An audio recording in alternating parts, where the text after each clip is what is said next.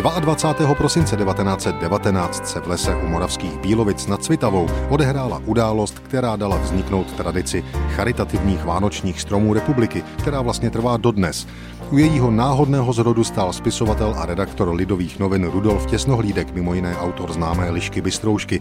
Spolu se dvěma přáteli, malířem Františkem Koudelkou a úředníkem Josefem Tesařem, se vydali do lesa u Bílovic pořídit nějaký vánoční stromeček. Zaslechli přitom zvuk, který zprvu přisuzovali umírající srně. Nakonec ale ve spleti kořenů objevili prochladlou 17-měsíční holčičku, kterou pojmenovali jako Lidušku. Nalezené dítě se trojici mužů podařilo zachránit a dokonce pro ní v Brně zajistili i adoptivní rodinu Polákových. Liduška se nakonec přes obtížný start do života dožila 78 let. Rudolfa Těsnohlídka ale zážitek s nalezeným dítětem inspiroval k širší akci. Cestu mu ukázala tradice založená v roce 1914 v dánské Kodani. Právě tam poprvé vstyčili vánoční strom spojený s veřejnou sbírkou do kasičky. Československý vánoční strom republiky poprvé rozsvítili 13. prosince 1924 na náměstí Svobody v Brně. Pocházel symbolicky právě z lesa u Bílovic nad Cvitavou.